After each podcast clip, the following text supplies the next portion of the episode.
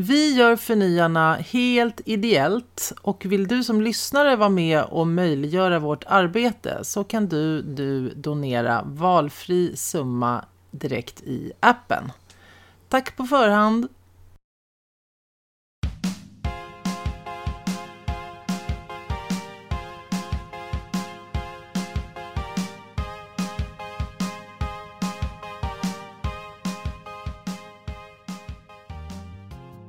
Och välkomna till Förnyarna. Ja, den här veckan blir lite annorlunda eftersom Anna ligger hemma i den berömda coronan och samtidigt så lanserar vi ett nytt projekt som jag ska berätta lite mer om strax.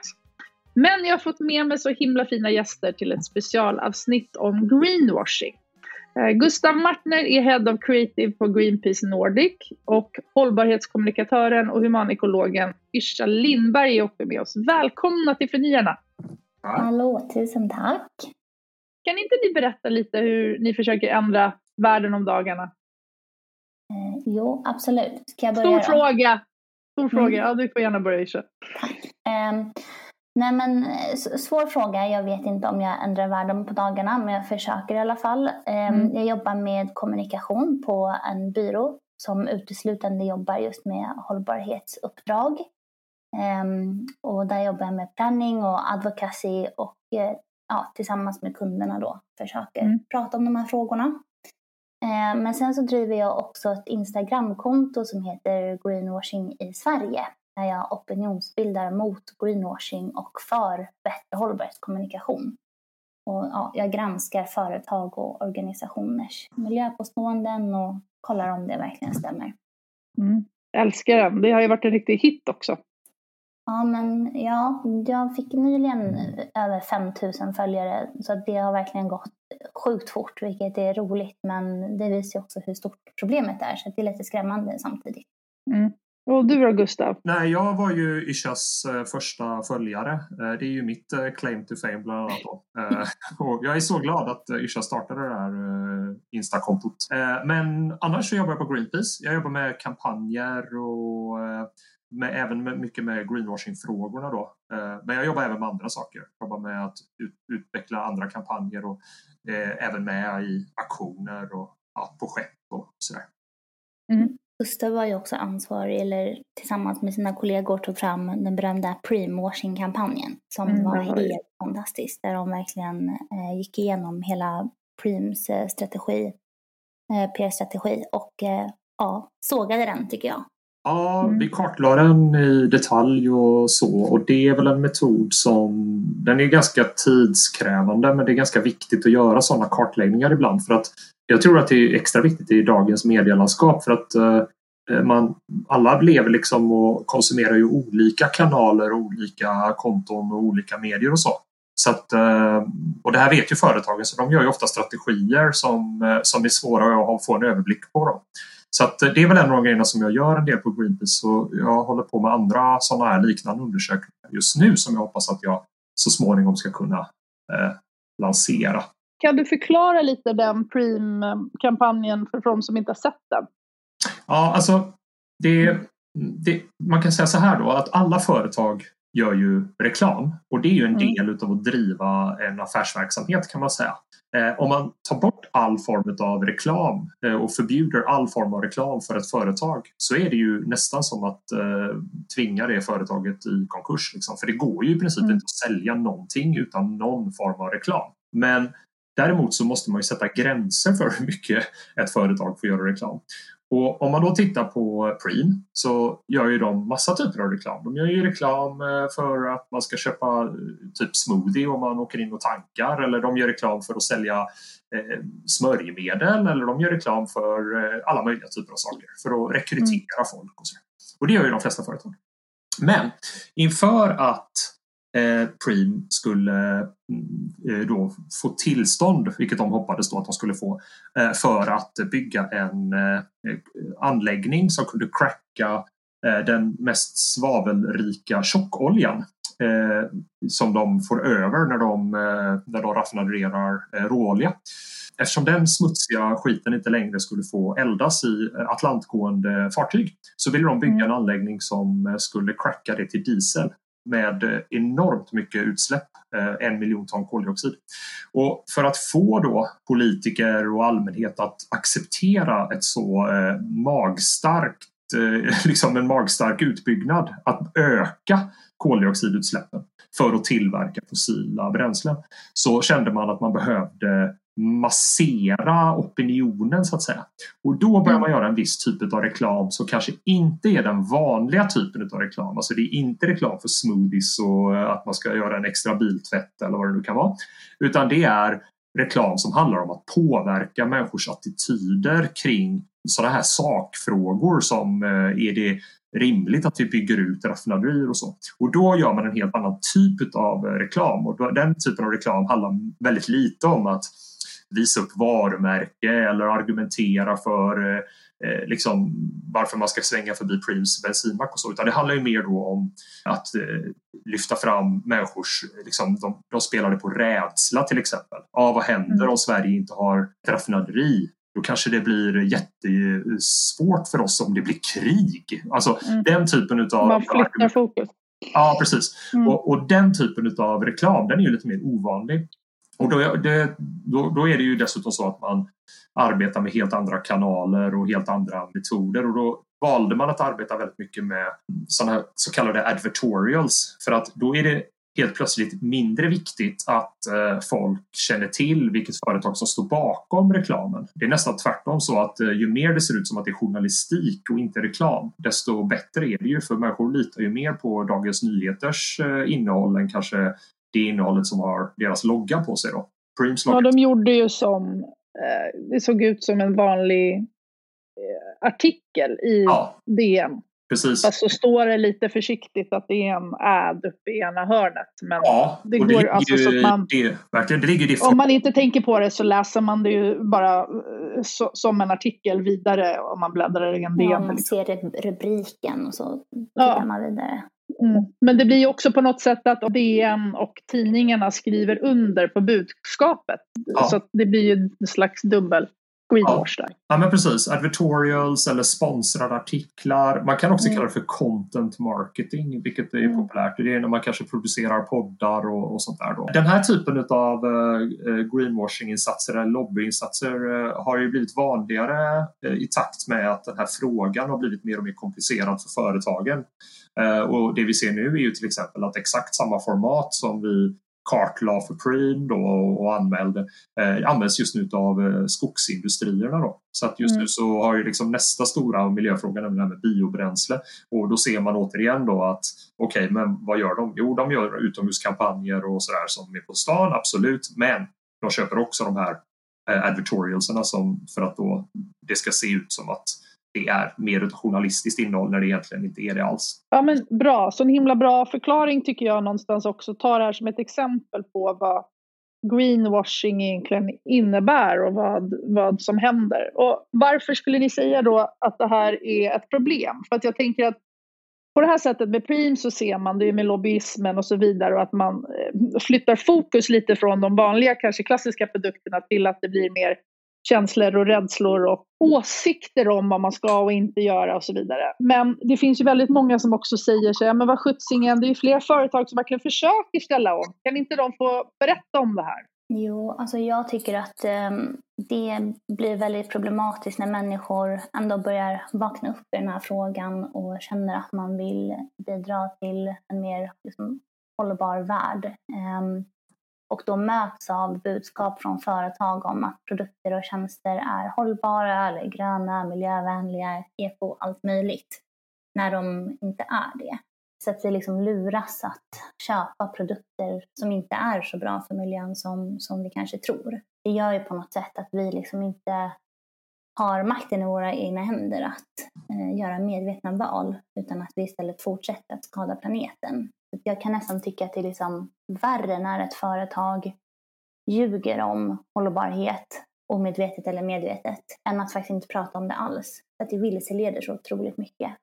Mm. Så det är det som, som jag liksom reagerar på mest. Jag tittar ju framför allt på liksom konsumentprodukter men också skog och sådana saker som, Gustav nämner. Men jag tycker att det är extremt vanligt med greenwashing i modeindustrin och beautyindustrin och inredningsbranschen och sånt. Ehm, där konsumenten vill vilseleds väldigt mycket. Men sen finns det också, som du är inne på, det finns ju väldigt många företag som är bra och jag jobbar med många sådana företag och det är jättekul att se att eh, det finns många som är seriösa med att ställa om även affärsmodeller som inte är hållbara.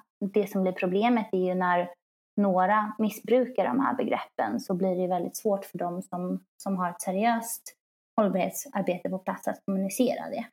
Jag mm. brukar säga det lite som att där vi som jobbar med kommunikation skjuter oss själva i foten när vi greenwashar för att vi förstör ju samtidigt begrepp som vi behöver använda med andra kunder.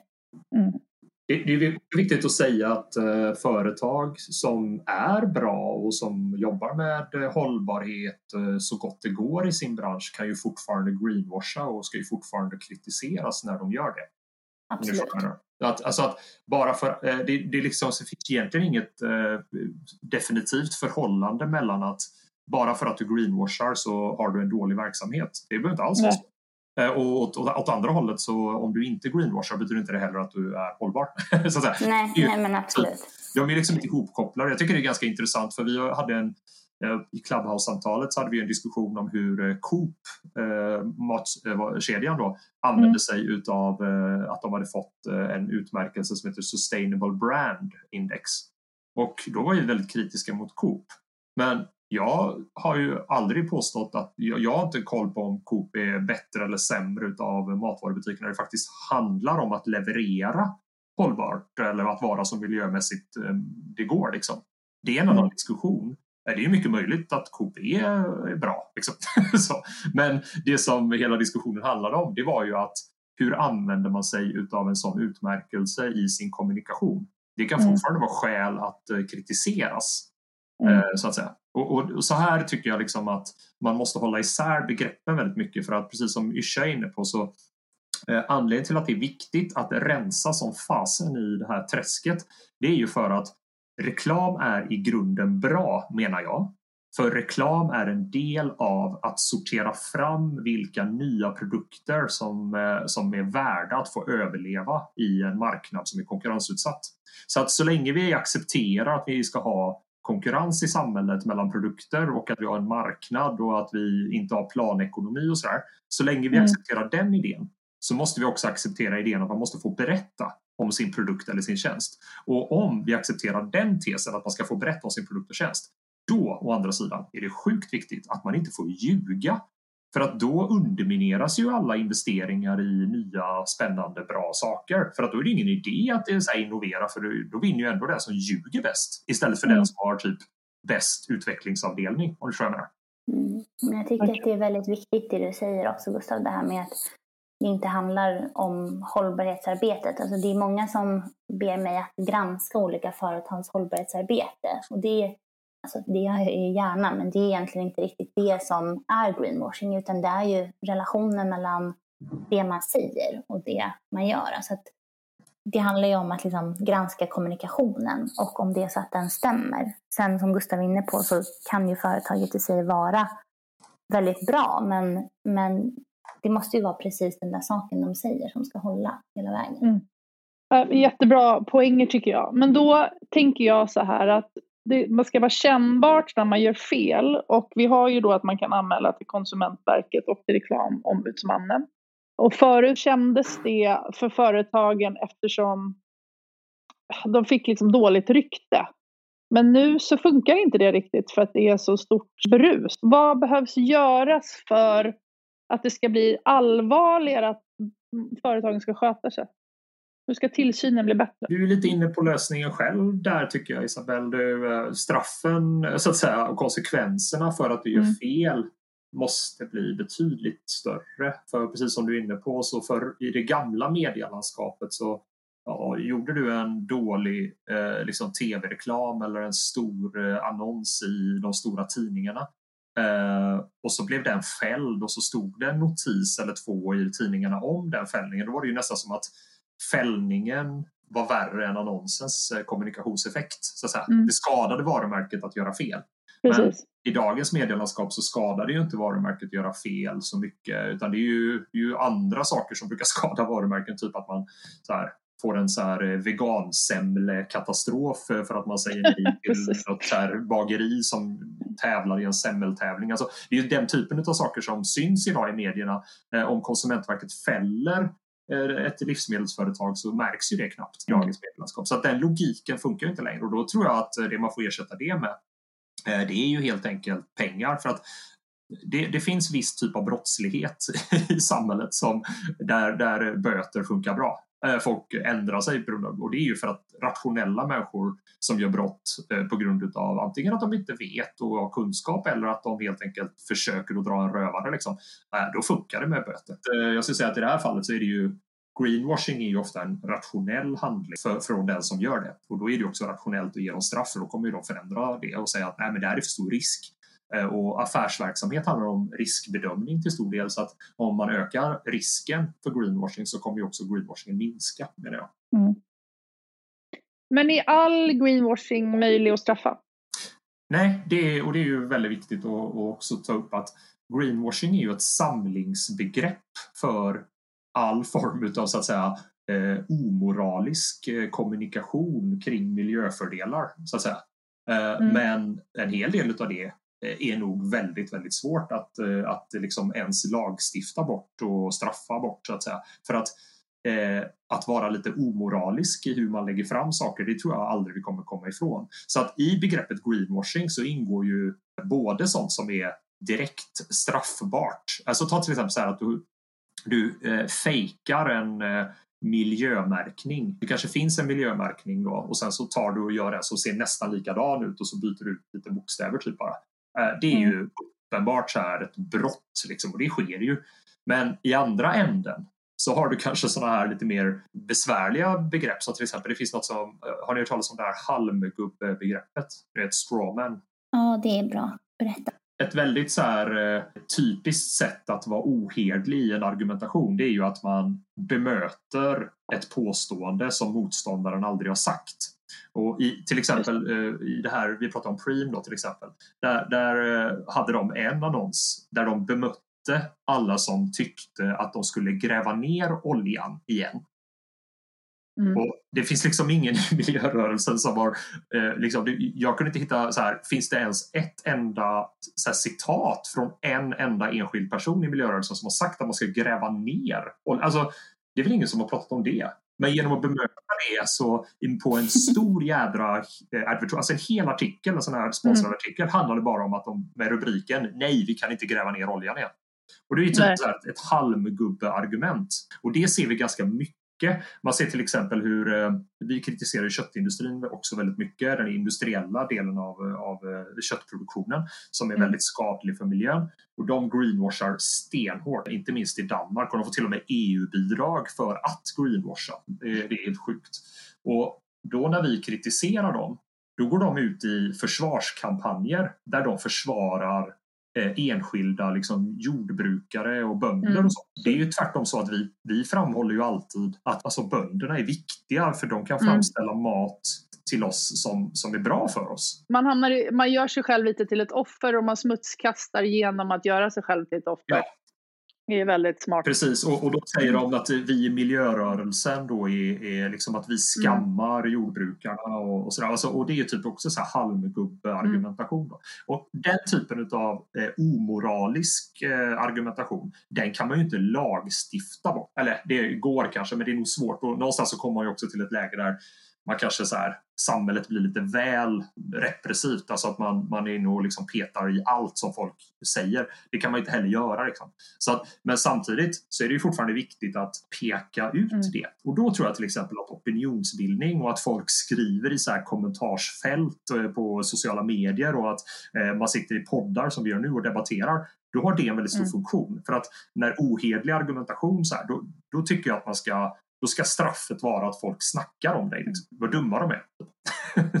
Nej, men jag tänker också att marknadsföringslagen kan, alltså så här, nu tar du ju ändå upp eh, väldigt så tydliga exempel, typ ifall att man fuskar med att hitta på en märkning. Men jag tycker också att den är ganska bra i att man inte får använda liksom vaga begrepp. Alltså så här att den den är inte helt Nej, verkligen. Jag menar, hade, hade marknadsföringslagens eh, paragrafer följts till punkt och pricka, då hade vi inte haft mycket greenwashing. Då hade det varit ganska mm. lite kvar. Ja, den är väldigt, väldigt tydlig. Det tror jag ändå att väldigt många liksom inte vet om. Alltså människor som också jobbar med kommunikation, som inte ens känner till eh, lagstiftningen kopplat till miljöpåståenden. Men det behöver man väl inte göra om det är så att det inte är någon som kollar om det följs eller inte. Förr i världen så fanns det ju det enda som upprätthöll fart, alltså hastighetsbegränsningar, det var ju att man då och då hade trafikpoliser som stod med fartkameror. Och sen så började man då till sist eh, ha de här fartkamerorna. så. Och jädrar vilken skillnad det blev. För fartkamerorna är ju otroligt mycket mer effektiva än att eh, skicka ut eh, en liten mm, polispatrull då och då. Eller? Så om man på riktigt vill ha ner farten på riktigt, då är det ju bättre att installera fartkameror. Och så borde ju även tillsyn se ut eh, i och med att vi har ju alla de här tekniken. Vi kan ju ha eh, bottar som, som läser in allting som postas i sociala medier och sen kan man göra en språkanalys på det och så kan den sortera ut alla påståenden som är misstänkta och sen så kan en handläggare titta på det som botten och sorterat ut och på det sättet skulle man antagligen kunna komma åt jättemycket mer än man mm, Det där har du testat, eller hur? Ja, jag anlitade ett företag som heter Recorded mm. Future mm. som jobbar just med eh, artificiell intelligens och eh, sådana här bottar och sånt där och så byggde vi en prototyp och så körde vi den på eh, sådär 27 000 Instagram-poster från 700 influencers mm. i Sverige.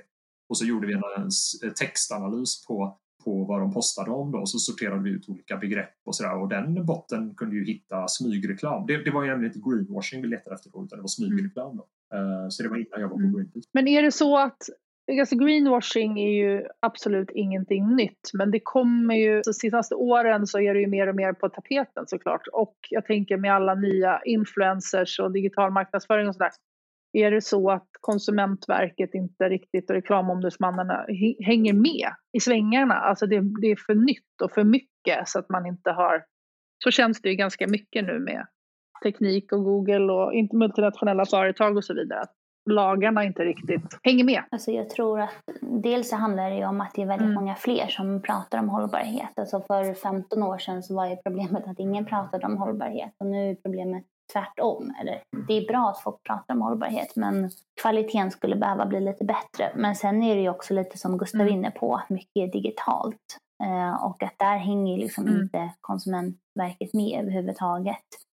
Det är omöjligt att hålla koll på alla tiotusentals sociala medieannonser som skickas ut till liksom olika grupper det går inte att öppna en tidning, gå på stan och se en banner på en bil eller kolla på Instagram utan att det är hållbart eller grönt eller sustainable eller något litet grön symbol någonstans. Så det är ganska svårt det där. Alltså både marknadsföringslagarna och eh, modellen för tillsyn. Allt är mm. ju skapat i en helt annan tid.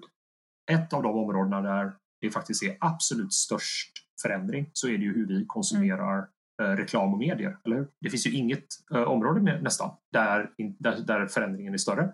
Och ändå så är tillsynen utav detta och lagarna kring detta nästan inte förändrade alls. Ja, men jag tycker ändå att det är viktigt också att vi liksom inte, jag vet inte, jag vill ändå uppmana till att folk ska anmäla. Eh, för jag, det finns ju ändå en poäng i det, ja. Och Absolut. det är också så att om man är fler som anmäler samma saker så ökar också chansen att, eh, att ja, företagen hamnar i ett så kallat tillsynsärende och kanske också till slut får böta. Och att man märker från samhällets sida eller från oss konsumenter att det är en viktig fråga som kanske kan, kan få lite mer pengar till att utöka verksamheten. Ja, men precis. Ja, men man kan ju också vända på det som, eh, som, som jag sa till något positivt också och säga att okej, okay, med medielandskapet förr i världen så om man såg något eh, som man inte tyckte om i Dagens Nyheter eller så där, i den printade versionen eller såg något på tv så ja, då mm. fick man ju sitta hemma och svära liksom vid köksbordet. Men idag kan man ju faktiskt skriva en kommentar under deras eh, sociala mediepost eller man kan eh, starta en podd eller ett eh, Instagramkonto som vi har gjort och, och faktiskt eh, få resultat väldigt fort på att säga emot. Eh, det är ju mm. den andra sidan av detta och det är ju en positiv sida. Ja, och jag tror verkligen på att kommentera. Alltså, och det är någonting som jag också har lärt mig från att jobba med många företag. Att man har koll på vad som händer i sociala medier och det sista man vill är ju liksom bli ifrågasatt i kommentarsfältet för det ser liksom inte bra ut. folk vallfärdar ju till kommentarsfält för att kolla kommentarer mm. liksom när, där det har hettat till. Eh, och det skapar verkligen inte en bra bild av företaget när det får mycket kritik. Så att jag tycker ändå att det är positivt och att man ska använda den mm, makten mm, också. Verkligen. Intressant att eh, vi började ha vårt lilla Clubhouse-samtal om greenwashing och liksom fyra episoder in i det så, så började vi, alltså vi blev ju kontaktade av ett av företagen som blev nämnda där som ville ha ett möte och diskutera det vi kritiserade och så vidare. Och jag menar, det är ju fantastiskt att eh, vårt lilla samtal ledde till det, att man fick liksom prata om eh, vad vi upplevde som problem med deras kommunikation och de lyssnade och, ja, och så vidare. Så att, jag menar, det krävs inte så mycket för att man ska kunna eh, liksom förändra tror jag. Nej. Vi har ju hänvisat lite, eller du gjorde det Gustav, till Clubhouse. Ni kör ju veckans greenwash eh, på torsdagar mm. klockan nio på kvällen i Clubhouse där ni tar upp olika greenwashing-ämnen från veckan som ja, har gått. Och så kan man vara med och nominera och diskutera det hela. Vilket är jättebra. Någonting som jag alltid vill flagga för det är också så här att jag skulle ju vilja att fler människor också förstod skillnaden mellan eh, det som är yttrandefrihetsskyddat och det som är reklam. För att till och med våra politiker mm. och säkert många i allmänheten tror ju att reklam är en del av yttrandefriheten. Men det är tvärtom mm. så att just på grund av att du kan köpa dig oproportionerligt mycket plats i konversationen med ett tydligt mm. motiv att sälja saker och inget annat. Inte diskutera liksom, eh, någonting som utvecklar samhället kanske i någon mer diversifierad eh, riktning så, så har vi ju flyttat reklamen till att ligga utanför yttrandefriheten. Den ligger under näringsfriheten. Och det är därför ett tobaksbolag mm. till exempel eh, de kanske möjligen skulle klara av att få eh, publicera en, en, liksom en debattartikel, kanske till och med få betala för en debattartikel att publiceras. För att då hamnar de liksom under yttrandefriheten. Men de är helt förbjudna att göra minsta reklam. Liksom. Och det är ju mm. just för att vi har sagt att det är så skadlig näring. Alltså det är själva liksom näringen som är skadlig, inte vad de säger utan det är själva försäljningen och, det, och konsumtionen som är så mm. skadlig för människor vilket vi får betala med våra sjukhusskattepengar. Det är väl också det som är nästa steg nu, att göra liksom fossilreklam till nya tobaksreklamen. Ja, mm. Ja, verkligen. Och det är ju verkligen. otroligt rimligt med tanke på att eh, ja, dels för klimatet såklart, det är ju självklart. Men också så är det ju det att eh, forskningen visar ju att det är ju fler människor som dör av eh, eh, partiklar från förbränning av fossilt än av tobak. Men vi har inte det fokuset. Nej, inte än. Det ligger efter och det har att göra med liksom att uh, den här frågan har liksom, tobak uh, börjar man förstå uh, vilka enorma kostnader det var för samhället. Det förstod man redan liksom, på 50-60-talet någonstans och så börjar man jobba med det. Mm. Men i Amsterdam så håller de väl på nu och instiftar ett förbud mot fossilreklam och det är också uppe i diskussion. Det är några partier i både Stockholm och Göteborg som tittar på det också. Att det, det händer saker. Mm. Det ska bli jättespännande att följa. Ja, det måste ju komma. Det finns väl otroligt mycket pengar i den lobbyismen också för att det inte har kommit någon ja. Men det gick med tobaken så det borde väl gå. Ja, man kan nästan vara förvånad över hur, eh, hur, hur, att det gick med tobak så bra som det har gått. Liksom, så att säga. Ja.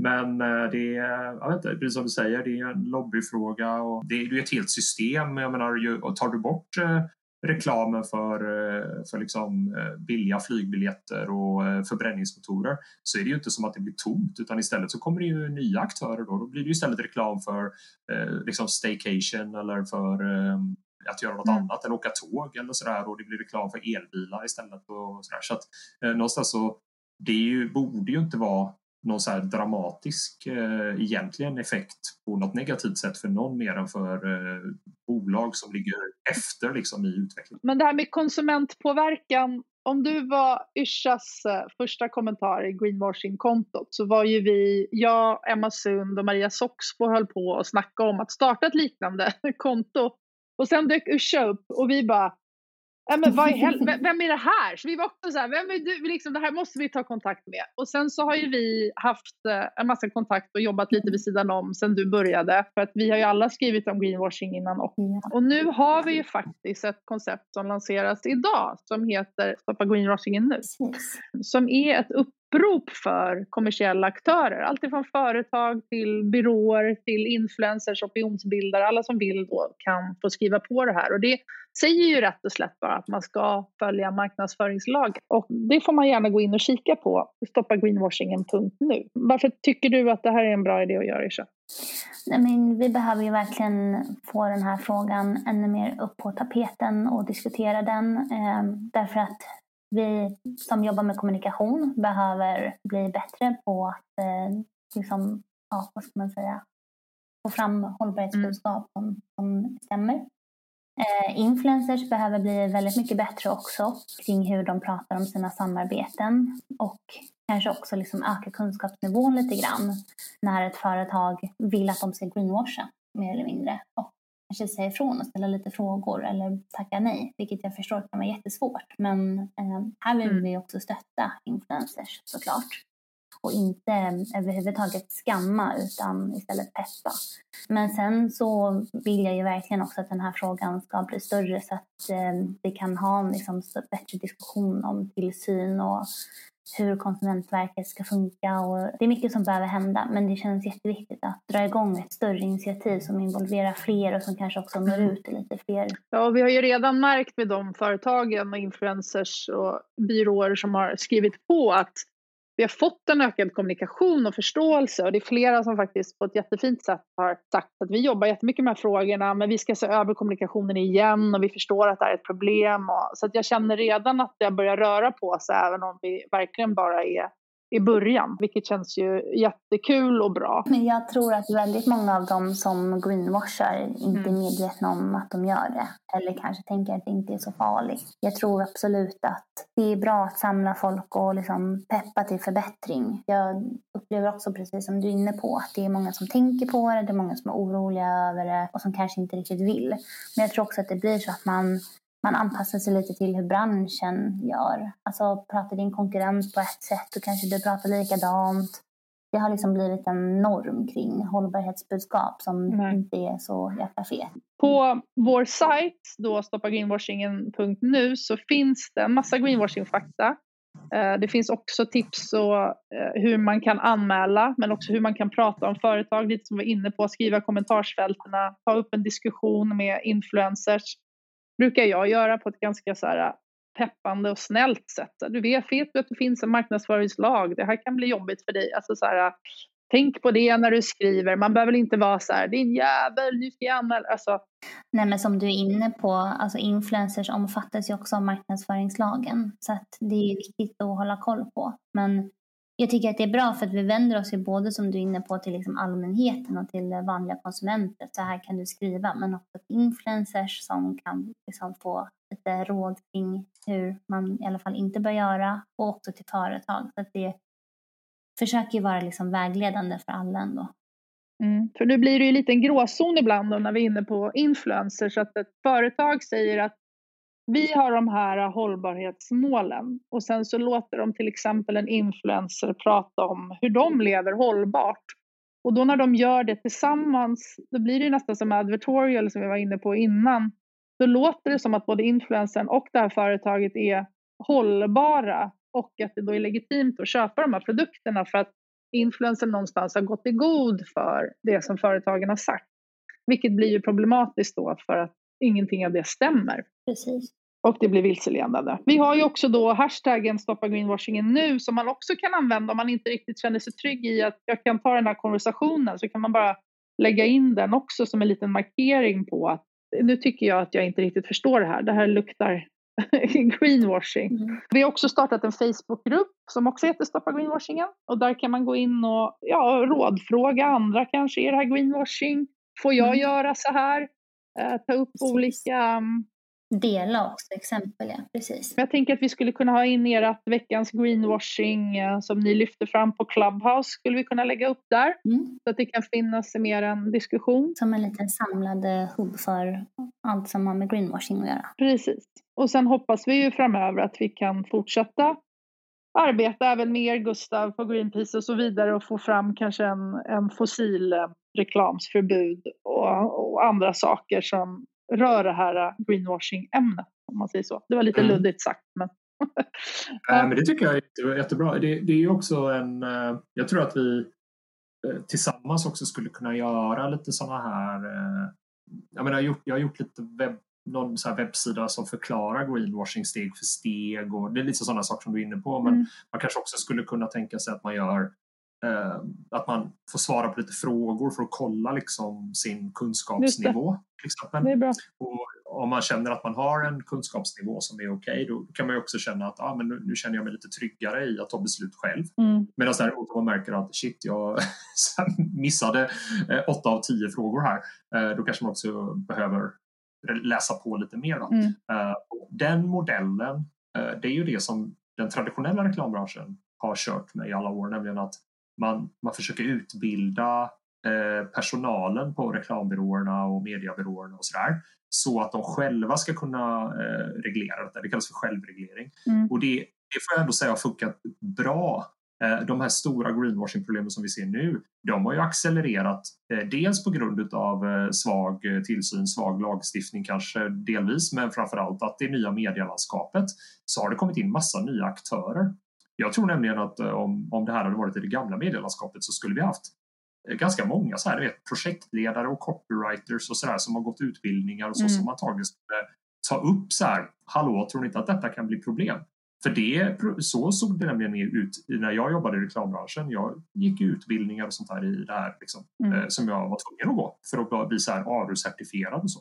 Men det finns ju ingen som kräver att en influencer eller någon som jobbar med content marketing och så ska gå en utbildning för att få posta eh, för annons annonsörer. Just det. Lite som ett körkortsprov nästan. Man får göra. Ja, men med tanke på konsekvenserna av att göra fel är ganska stora mm. för alla i samhället så det är ju inte orimligt. Vi har ju liksom jag menar, du får inte ställa dig och laga mat och sälja på stan till någon om du inte har grundläggande hygien till exempel. Och det mm. borde ju vara samma för den som har 100 000 följare som får ett kontrakt på 50 000, lax, eller liksom 50 000 på att uh, göra reklam. Mm. Men det är väl ganska rimligt att de måste gå en liten kurs, liksom, eller?